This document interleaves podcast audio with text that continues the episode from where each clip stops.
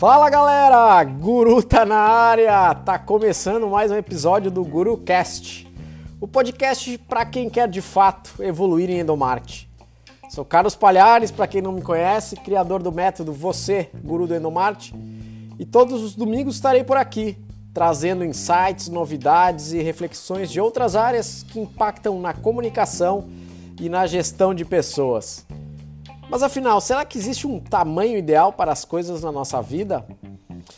O episódio de hoje foi feito em cima de uma pergunta que recebi no meu Insta de uma seguidora.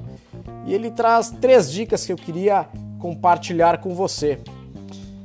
Essa minha seguidora disse: Oi Carlos, estou cansada da área de endomarketing ser menor do que as outras áreas. E eu preciso confessar para você, isso é curioso, porque volta e meia eu me deparo com esse conceito de tamanho fazendo parte da minha vida. Talvez porque eu tenha já feito muitos projetos para empresas gigantescas, talvez porque eu tenha passado por alguns momentos de muita abundância na minha vida e outros de muita escassez, tanto no que diz respeito à saúde, sentimentos como alegria e até mesmo recursos financeiros, enfim, tempo ou talvez simplesmente porque eu tenha nascido muito baixo. Sabe de uma coisa? Tinha algo que me deixava furioso na adolescência, que era ver os caras altos dando em cima das meninas baixas. Eu pensava, que sacanagem, que injustiça. Eles estão literalmente invadindo o meu território. Mas a verdade é que tive que buscar maneiras de entender e superar tudo isso. E uma das formas que eu encontrava que eu encontrei na época era sendo mais queridinho, engraçado. E muitas vezes eu estava numa festa, eu começava a conversar logo no início da festa com as meninas que me chamavam atenção. Ou seja, eu tinha que correr na frente. A primeira dica que eu quero compartilhar com você é enxergue sempre o lado positivo. Você deve estar pensando, ah, que coisa ridícula, já ouvi isso diversas vezes. Mas a verdade é que até mesmo em situações negativas existe sempre algum ponto positivo. A gente só precisa realmente estar disposto a enxergar. Você já parou para pensar que quanto menor a sua área, menor será a expectativa que se tem dela e de seus profissionais? Por outro lado, quando você brilhar, eu asseguro para você, você vai surpreender e chamar a atenção de muita gente na sua empresa. Então, brilhe não em tamanho, mas sim em envolvimento com os projetos, em relacionamento, em atenção às áreas clientes. Vá de fato além do que é solicitado e do que é pedido e esperado. A segunda dica é entenda o momento. Acredito que o tamanho ideal depende também dele. Há momentos em que a gente precisa de fato ser maior, em que precisamos sim de mais gente na nossa área e que até de repente a nossa casa precise ser maior há outros em que não. E, cara, é impressionante como temos dificuldade de entender isso. Junto de uma equipe maior, de uma verba maior, vem uma cobrança também maior. Então, aprenda a dar resultados com uma equipe e uma verba reduzida, que você terá muito mais visibilidade. Tamanho está muito mais ligado a ego do que a eficiência. Anote isso. Você deve estar se perguntando agora, ixi, lá vem o Carlos Palhares dizer que a gente deve se contentar com pouco. Não, não é nada disso. Quem me acompanha já há mais tempo nas redes sabe que eu sou um defensor de buscar evoluir sempre. Mas o fato é que a busca desenfreada por eterna grandiosidade, acredite, nos deixa doente, estressado e quando alcançada, muitas vezes ela traz de presente um enorme vazio. Deixa eu te contar uma história de um episódio pessoal meu. Sempre gostei de videogame. Uma sexta-feira a minha esposa foi viajar com os pais dela para praia e eu fiquei em Porto Alegre porque eu daria aula na manhã seguinte. Eu cheguei da aula por volta de uma da tarde, mais ou menos. Liguei o videogame, coloquei no jogo que eu eu tava fã naquele momento e comecei a jogar. Só fui parar às 8 horas de domingo, quando escutei a chave na porta, era minha esposa voltando de viagem. Eu não tinha dormido, eu não tinha jantado, eu não tinha feito absolutamente nada. Eu só tinha dado pausa para ir no banheiro quando eu já não me aguentava mais e retomado depois a jogatina. O meu objetivo na época de me divertir tinha ido por água abaixo. Veio um vazio absurdo dentro de mim. O que era para que eu me sentisse extremamente feliz teve efeito contrário.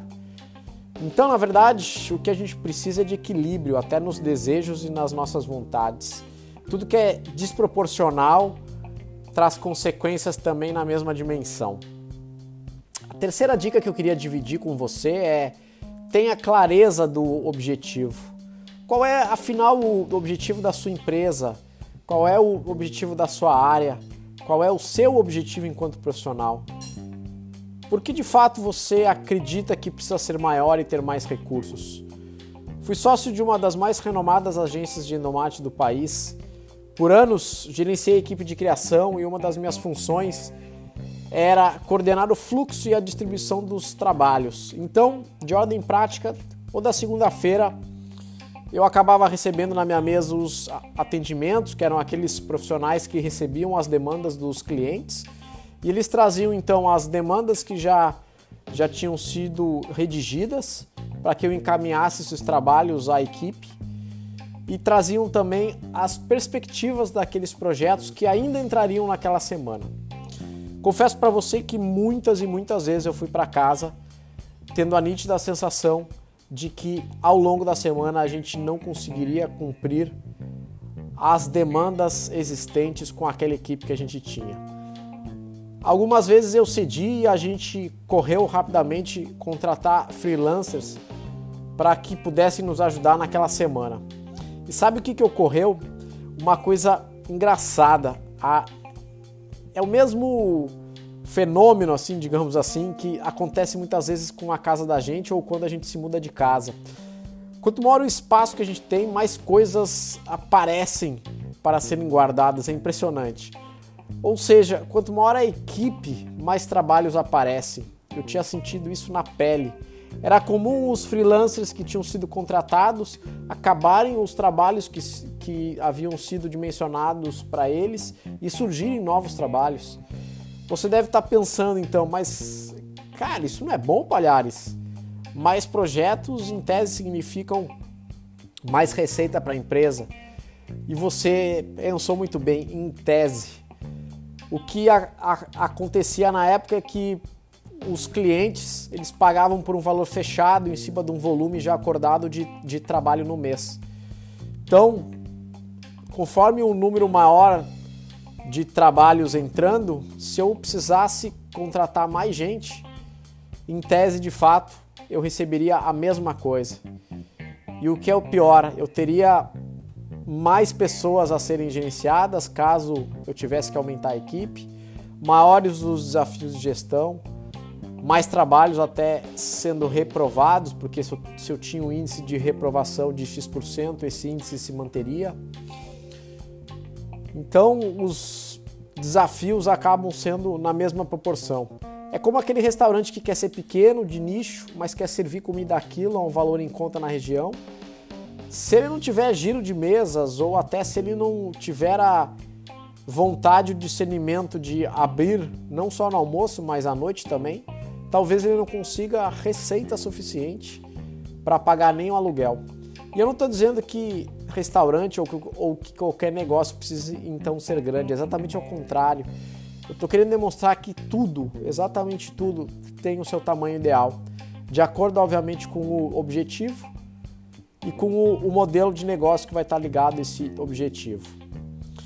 Quantas e quantas vezes desejamos uma área maior, uma verba maior, uma equipe maior?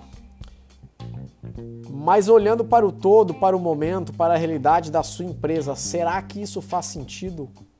Será que de fato é necessário? Muitas vezes eu presenciei mais verba se transformar em mais desperdício, em mais campanhas pouco estratégicas, em menos envolvimento da equipe. Não é uma regra, mas é um risco eminente que você tem que levar em conta. Não seria muito melhor então buscar de fato o tamanho ideal, de acordo com os objetivos, com o momento. Que sejamos grandes o suficiente para evoluir e pequenos o suficiente para valorizar. Lembre-se, enxergue o lado positivo das coisas, entenda o momento e tenha clareza dos objetivos. Que o seu tamanho seja coerente com o espaço que você ocupa no mundo hoje e que ele tenha fluidez para se adaptar aos espaços que você ainda vai ocupar. Humildade, aprendizado e evolução sempre. Até a próxima e aproveita para seguir o Guru nas redes sociais. Tamo junto!